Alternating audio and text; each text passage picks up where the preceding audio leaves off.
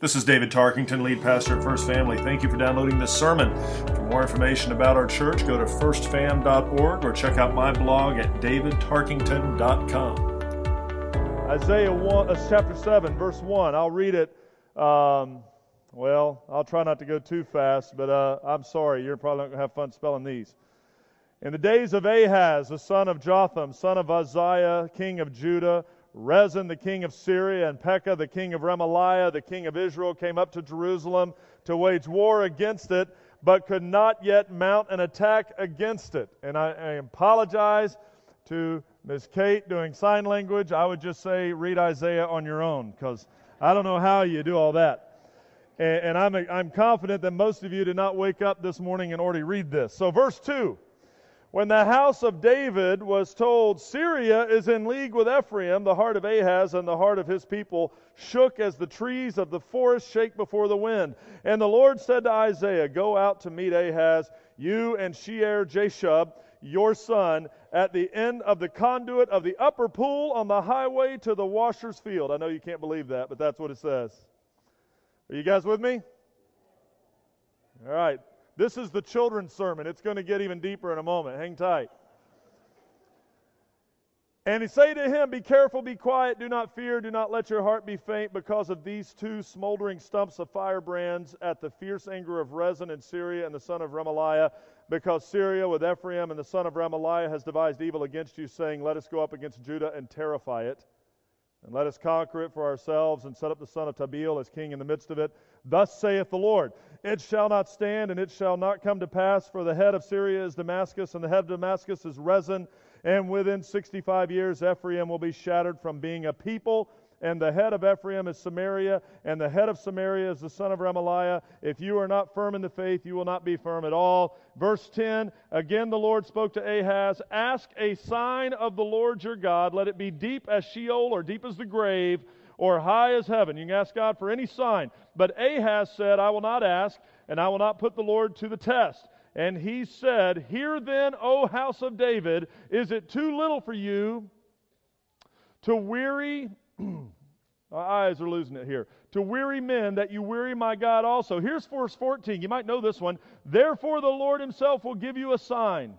Behold, a virgin shall conceive and bear a son, and shall call his name Emmanuel. You heard that one? So we had to get through 13 verses of things you might not have memorized to get to the one that's familiar for Christmas. But here's a, there's a point here. I want you to get this that there is a very dangerous thing that happens in churches and among Christians is this plucking verses out of context for the sake of a, of a program. And I want to make sure, even though you might not get the full context of that, that you understand that this verse is part of a huge story that took place 500 years before Jesus was born. In the land where there was political strife, there was a, a, split nation, Israel and Judah. Judah is there. The king of Judah is a man named Ahaz. Ahaz is of the lineage of the greatest king, as considered by many, in the Jewish culture and heritage, and that is King David. So Ahaz is his descendant. Ahaz is God's king for God's people at a certain time. At the same time, all the nations around Israel, or Judah, that nation there, they are, uh, there are economic uh, issues, there are uh, military issues, there are alliances, there are treaties, there are bad guys, there are good guys. And the nations around Ahaz want Ahaz to join with them as they are also, in their consideration, part of God's people to fight against an evil empire known as Assyria. But Ahaz won't do it because Ahaz is working his own plan and he's making his own treaties and he has his own ideas. And there's not much that's changed in global political maneuvering over the last 2,000, 3,000, 4,000 or 5,000 years because what you see is sometimes nations will become allies with other nations that they really don't like just because they have common enemies. You know that's the truth, right? I mean, you can just do a little World War II history and you'll discover that our nation, we allied with the Soviet Union that really wasn't an ally, but was an ally, but because we had a common enemy. That tends to happen throughout history over and over again. But here's what you have happening here. You have this, this king who is considered a godly king, and he's got this nation, and you got this, this story that's all over the place. And here's what happens a lot in the Old Testament you have kings and you have prophets. And the prophets come alongside the kings. A lot of times the kings don't like the prophets because the prophets tell truth. And when the prophet tells truth, the king sometimes gets offended because the truth is about the king. And when a prophet speaks in the Old Testament, that's why we don't have prophets today. When the prophet speaks in the Old Testament, he is speaking, if he truly is a prophet, and there are tests for that, means he's never wrong. He's always telling the truth. Everything he prophesies comes to be. It's more than just telling the future. I think we got a false idea that a prophet just tells the future. But the prophet is the voice of God to the people of God. So he is bringing the words of warning and the words of encouragement. They don't have the, the privilege that we have today with the canon before us, the word we can open up read the verse. We get to read what he said through them. But when they said it to the people, they were the voice of God speaking to the kings and the leaders. So I want you to have that background before we go any further in this because this does matter. It may not seem like it, but it matters. Now, Christmas is wonderful. You see the decorations, it's a beautiful time.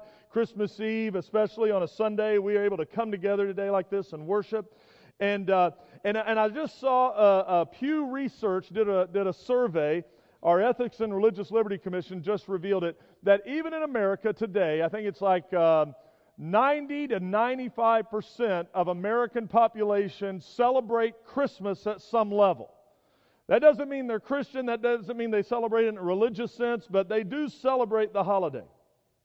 On average, it said that the average American spends $907 at Christmas in gifting. If you have not yet met that limit, may I encourage you to give to a nearby 501c3, nonprofit, or you can make it out to D A V I D T A R K. Just spell it out. Even if you spell it wrong, they'll probably catch it. So, that's a lot of money when you think about that. And you think about the celebration, and, and I saw this one that, that uh, 63% of Americans believe it's good or important, and they participate in some type of religious service on Christmas or Christmas Eve. So you're part of the 63%. Thank you. Thank you for being here. And yet, when you think about Christmas, we, we come up, there are extremes to how people celebrate the holiday. Whether they're Christian or non Christian, whether it's a secular version of Christmas or not, you have these extremes. You have those people who are just super festive. You, you can tell, right? They just, uh, they just love Christmas. I saw Caleb Gardner earlier today, and based on how he's dressed, I think he is loving Christmas. Where is Caleb?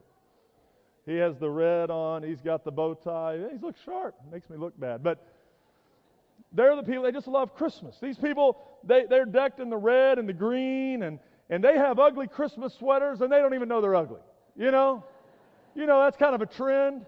The ugly Christmas sweater. I, it, here's a word of advice. Uh, uh, just let me help you out.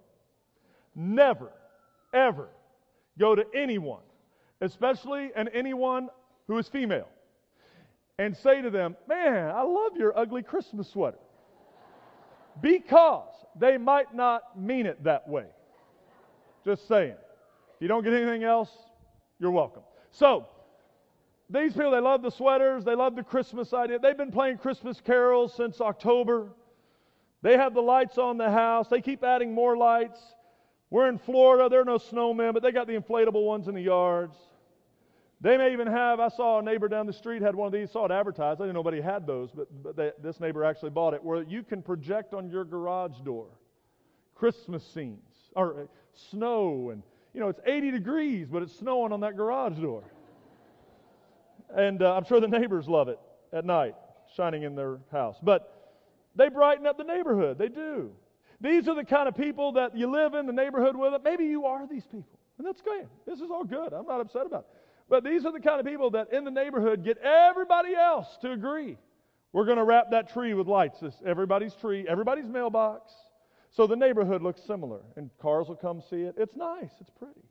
Or maybe you're in the neighborhood and and I couldn't think of what it was called this morning. Uh, uh, somebody told me what it's called, but maybe you're, you know, that, that neighbor that says, hey, we're all going to get those b- brown lunch sacks and put candles in them and set them in the front yard. You know what those are called?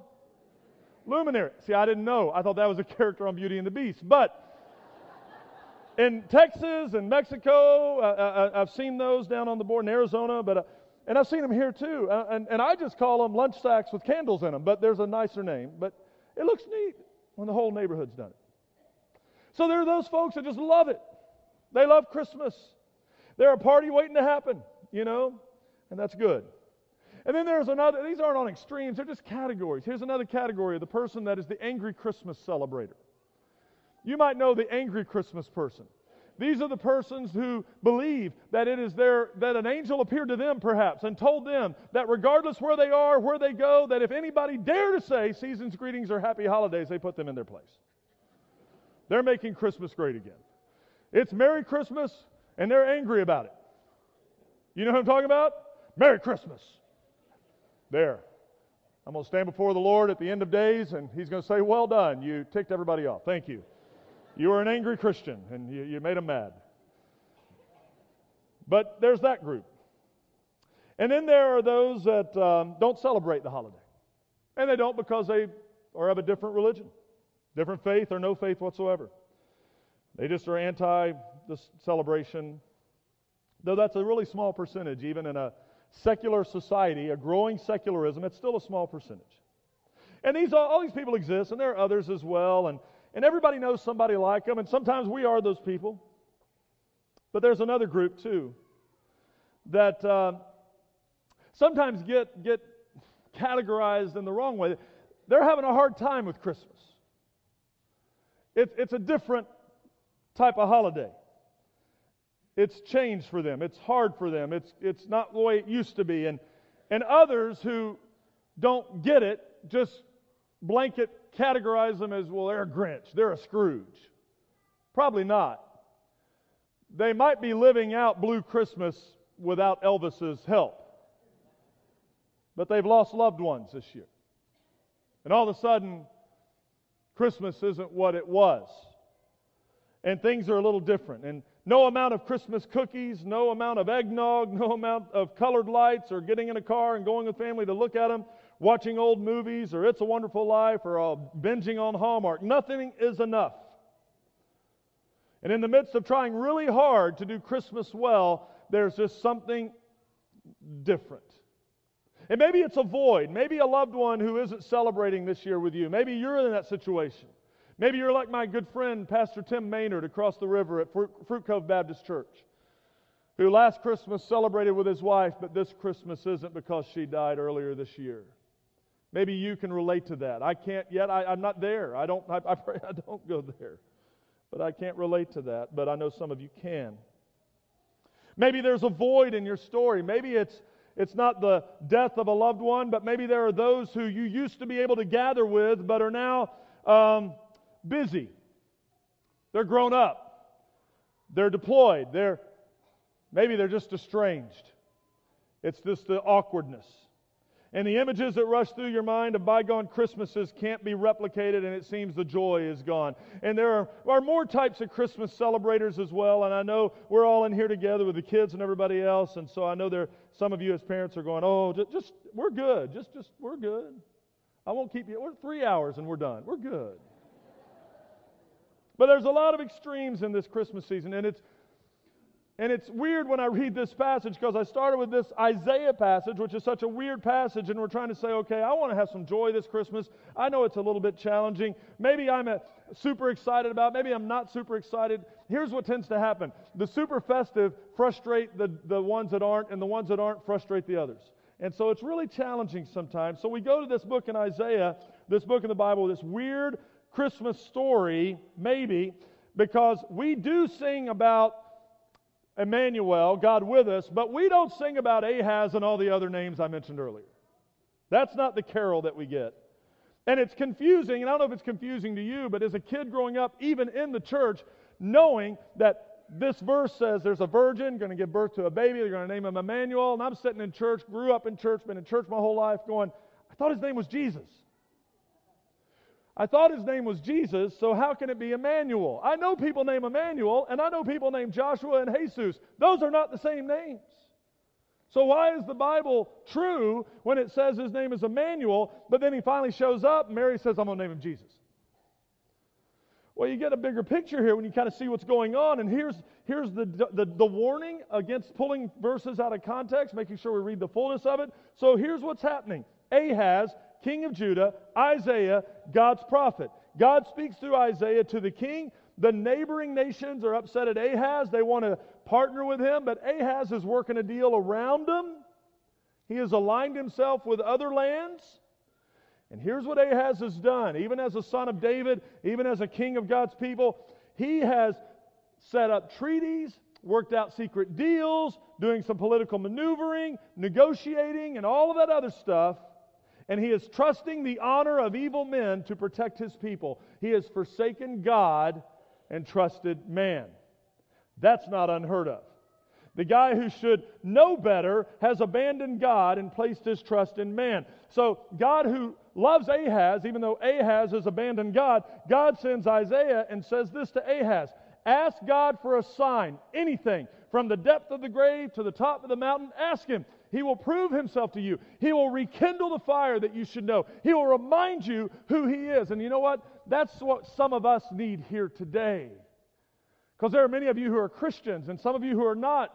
Some of you who are Christians, the joy is gone. And you're sitting here going, well, you know, I love Jesus and I love church, but I'm just, it's just like, oh my goodness, let's just get through this. And I don't know how many of you have been camping out or anything, or you, if you, I think we had one winter day this year, and so you might have put a fire in your fireplace. You know, the good, good old Duraflame, the chemicals, it's wonderful. But if it's a real fire, if you've ever been camping, you got you know you can you can have a campfire, you can have a fire in your fireplace, and you can keep stoking that, and you can keep adding wood, and you can keep that thing going. And if you leave it long enough, just leave it still, it will it will it will start you know turning to ash, and the flames will go down. And and if you look at it at a certain time, there's really no fire there, but you don't want to touch it because the underneath it's still really hot, and it might be a little orange under there. And, and here you know how this works, right? the flames aren't going. But if you, you throw a little kindling on or another log on it and you kind of poke around in that, you can get the flames going again. And some of you, that's kind of what's happening in your spiritual life. You said yes to Jesus like I did as a kid. I was so excited when I became a Christian, I told people at my school that they didn't care. It was amazed. I was amazed that people that I knew in school in my in fifth grade did not care that I asked Jesus into my life and became a Christian. I got baptized. Yeah, big deal. Well, I didn't know any better. I thought people would be happy. But I got over that and figured out by about 9th, 10th, 11th grade that people didn't care, therefore I didn't need to tell anybody. That's what happens. And by the time between 5th grade, 10th, 11th grade, I did what many of our students have done too, many of you may have done. You asked Christ in your life, you did the church stuff as a kid, but all of a sudden you become a teenager, you become a young adult, and, and your childlike thinking, you, you know, you used to do math very simply on your fingers, and now you're doing algebra. You're thinking differently. You're questioning. Um, this faith I have, is it my faith or my parents' faith? Do I really know? Did I know enough? And all of a sudden, you might find yourself like me wondering, am I really a Christian? I'm in church every week. Let me just tell you, I was faithful in church every week, and it was not because I was faithful. It was because I had parents that refused to let me vote. Let me just go ahead and declare that one on Christmas Eve and get you all excited before you leave. Kids don't get a vote. Bring them, teach them, train them, read Deuteronomy. You get this. So I didn't get a vote. Church was not an option. I tried to get a job that forced me to work on Sundays. Mom, they keep making me work on Sundays. I go to my boss, Would you work me on Sundays? Okay. But what happened somewhere between 11th and 12th grade, after kind of being all, trying to be all things to all people and being nobody to no one, I wasn't lost. I'd already accepted, I'd already surrendered to Christ. I was saved. But the fire had kind of gotten a little cool. It was still hot underneath, but there were really no flame. And, and God, I can't get into it today, but God stoked that fire. He reminded me who He was. And, and things changed. I mean, there's a whole lot of people probably in the room today that are, they just need God to kind of kind of stoke that fire a little bit. You need to be reminded. But here's what Ahaz did. Let me, let me tell you what happened. God says, Request a sign from me. I'll show you my strength. It'll strengthen your faith. that which you used to know and you ought to know, you'll know again. But in verse 12 it says, Ahaz said, I will not ask, and I will not put the Lord to a test. Now that sounds very spiritual and holy. And it does, because that's actually in the Bible. You don't test the Lord, you know all that. But, but I mean, come on. God says, Ask me. And Ahaz says, Oh, no, no, I shall not ask and put the Lord to a test. Why did he say such a silly thing? Why did Ahaz do the opposite of what God asked him? In this verse, Ahaz's hypocrisy rises to the surface. And in an answer that quotes a Bible verse about not putting God to the test, he reveals his lack of faith in God. God, through his prophet, accuses the royal house of Ahaz and his family of wearying God. Yet in this very negatively framed passage, there is hope. In a story that seems to have absolutely no good news, there is good news. And that is the verse I read earlier about a promised child being born of a virgin and that would name Emmanuel. Now, prophecies work two ways. There is the prophecy that is given to the people in their time right then, and it happens. And then there's this underlying prophecy that is fulfilled later. The underlying prophecy is the birth of Jesus Christ born of a virgin who remained a virgin until after the birth of her son Jesus. But in the Hebrew, the word virgin initially means young lady. So there is somewhere a young lady in Ahaz's time that has a baby. She is pure and a virgin until married, has a baby, and that baby, Emmanuel, is a reminder to the people of God in the Old Testament day that God has not forsaken them. But there is an underlying message, a double, a double hit here. Isaiah's prophecy is much deeper than the initial word. It's a weird story. It doesn't have a place for us today, we think, until we get the deeper meaning. And the Christian, let me just say, the Christian who only reads that one verse apart from the context of what is happening in the lives of God's people and in the world of Ahaz, the disobedient king, will never fully get what God is saying here will never have a full grasp of the grace and power of God through this word. Let me warn you of this. This, this, this may be point two of something you don't want to forget. Out of context verses, you know, just pulling the verse a day, keeping the devil away, bumper sticker theology, looks good on a t shirt. Out of context verses can do more damage than not even reading the Word of God at all. You can build a false theology on a, context, uh, uh, a, a, a, verse out of context that will drag you further away from truth than just not ever reading it at all. I believe that's true. Here's a story about a man named Ahaz, and the story is about hypocrisy, and the story is about trusting man rather than God, about disobedience, about smugness, about corruption. It's a story about trying to do things our way and kind of negotiating with God. It's a, a story with a pseudo spirituality. That's what makes it even more dangerous. It's a story of a man who is God's king for God's people, misusing God's word for his sake. And that doesn't sound like a Christmas carol. But that's where the Christmas carol comes from. Matthew, fast forward, four gospel writers in the New Testament Matthew, Mark, Luke, John. They're all telling the same story. Four guys writing a story from God's inspiration through the Holy Spirit, inerrant word written down for us to read today. Matthew, Mark, Luke, John, God, Jesus Christ's story here on earth.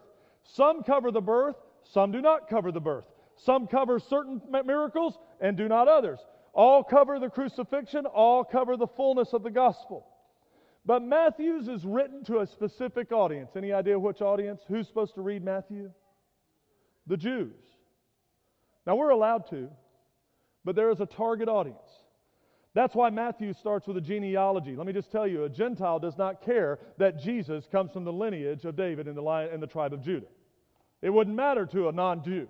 But to a Jew, it matters for their entire life. They've been told the Messiah would come from that lineage. And the Jewish people know that there are prophecies given by Isaiah and Jeremiah and Micah and others that must be fulfilled for the man who is called Messiah to be Messiah. Now, we have nativity scenes and we have those set up and we have little baby Jesus, but let me just go ahead and preface this. If your Jesus remains a baby, you don't have the full gospel. I mean, you might have Ricky Bobby theology, but it ain't going to help you. If you're Jesus, I like him where he's cute and manageable. That's baby Jesus. If you do a Christmas story without the Easter story, you've messed up the Christmas story. That's like not even the full story. So, so let me get back to this. In Matthew chapter 1, verse 21, here's what the gospel writer wrote to the Jewish people that we get to read. She, Mary, will bear a son. You shall call his name Jesus, for he will save his people from their sins. And all of this took place to fulfill what the Lord had spoken by the prophet. Then Matthew flips to Isaiah and he reads Isaiah's prophecy to the Jewish people, saying this Behold, the virgin shall conceive and bear a son. They shall call his name Emmanuel, which means God with us. Now, that is the Christmas story. This boy, this baby, Jesus, is God's son. But more than that, he is God the Son. And I say that a lot, and you go, what does that matter? It matters because if you think Jesus is just God Jr., you have messed up theology. God is one God, three persons, Father, Son, Spirit. If you need that explained and be understandable, Shelvin will meet with you after church. because it is not explainable. It is a faith step of belief. It's hard. It's hard to. How does that work? I don't know, but I know it does. God's presence has proven to be the greatest present ever offered. With all the extreme responses to Christmas through festivities and ignoring and depression and everything else, Sometimes we miss this. Let me just say, we miss this. Nativity scenes, Christmas decorations, lights, candles, carols, and all the trimmings.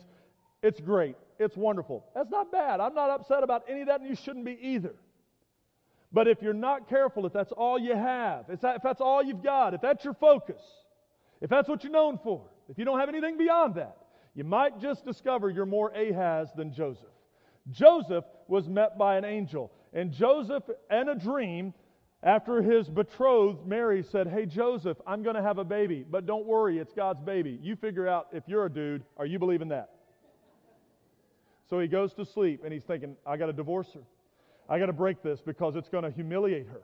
I love her too much to have her go through this publicly. So he goes to sleep. An angel of the Lord appears to him in a dream. That's kind of weird too. The angel appears and says, Here's a paraphrase Joe, it's all good. She is faithful. She has been faithful to you, and she has been faithful to God, and the child that she is going to bear is the Son of God. You're good. Marry her. Take care of her. You get the gift of fathering and raising this boy. That's an amazing message. Joseph gets a message from God. Says, Here it is. This is what I'm going to do. Ahaz gets a message from God. Just ask me, I'll prove to you how good I am. Ahaz says, I'll do it my way. Joseph says, I'll be humiliated. This may not be fun, but we're going to do it your way. See, Joseph believed, and let me just warn you if your Christmas misses that, you might be more Ahaz than Joseph, and we don't want that. So let me just tell you as we wrap up Joseph shows what happens when you listen to God and obey. God with us is Emmanuel. There's a lot of lonely people over the holidays, and you can be lonely in a house room full of people. You could be lonely in a church full of people. But God has promised that if you know Him, if you've surrendered to Him, if you are one of His, that Jesus has come for a purpose. The boy was born so that He could die. And He died for the sins of humanity. He had to, or we would all have to die. He did it for us. And He promised us that this God with us, you are never alone, you are never abandoned, you are not trapped in a memory or a question of what could be or should be or what ought to be or what, it, what I wish it would be, you are given the promise of who God is Jesus, the way, the truth, and the life. Then, now, and forevermore. We're going to end our service with a couple of baptisms. So I know we have some folks that are getting ready to be baptized. I'm just go ahead and have you make your way up behind the, the stage here. We'll, we'll transition really quickly and we'll get you out. But I want to make sure that, that we focus on this, and our, our ushers, our deacons that are going to help with that. And we'll close with a, a song and then two baptisms. But let me, let me, let me just wrap this part up as they're making their way up. Last night, Drace said something. Drace was preaching the Word of God, and God spoke through Drace, and I, needed, I, I heard something I needed to hear. I am the one who, I, you know, I said, we're going to preach this series, God with Us, and Emmanuel. And we started with some Old Testament passages, worked our way up. And it was as if, as, as the message was being preached last night, as the music and we were singing last night, I, I heard what I had said. Hey, we'd met, we'd prayed together.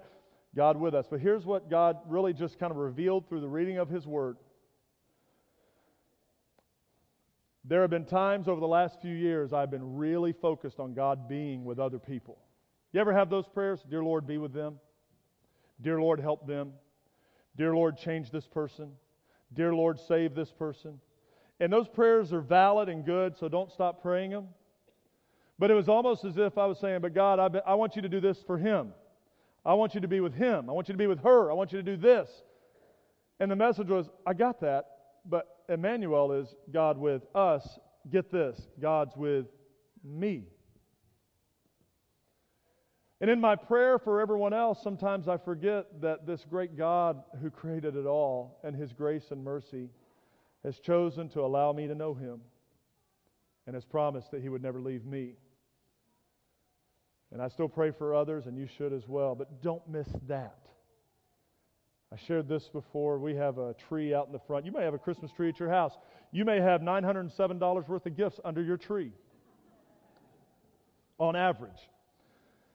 But just imagine you, you bought a gift for a loved one, maybe your child or a grandchild, and, and you have a gift and you've wrapped it up. I mean, you really wrapped it. You didn't just put it in a bag with paper on top. You wrapped it. There's nothing wrong with that. That's what I do. But I'm just saying, it takes a little more time. And you lined up the cut. I mean, it looks pretty.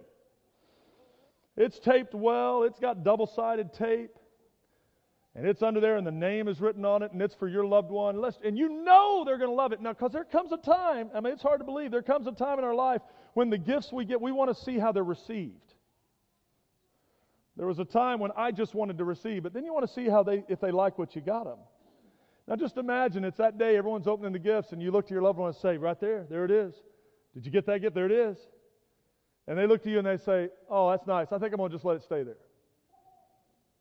You go, What? I, I, let's just leave it there. At some point, it's offensive and it's hurtful and it's sad. It's offensive because do you know what I did to get that? I wrapped it, I bought it. It's hurtful because you don't even care. And it's sad because you're missing out on this really cool gift. And it sounds so crazy in our life because who would do that? But here's the fact people do it all the time, and there are people in this room that have been doing it for years. The greatest gift ever given, the greatest present at Christmas, is Jesus Christ. He is perfectly positioned and wrapped and waiting, and your name is on it. He has a gift for you, and God is saying, I've got the great, here it is. And, you, and people say, they do, they go, oh, no thanks. I'll pull an Ahaz. No thanks. Far be it from me and it's hurtful, do you not realize what I did to give you this gift? And it's offensive? Seriously? Dying on a cross for this gift? Life is offensive. And it's sad because you're going to miss the greatest gift ever. That's what Christmas presents is about. God with us, but you have to receive the gift.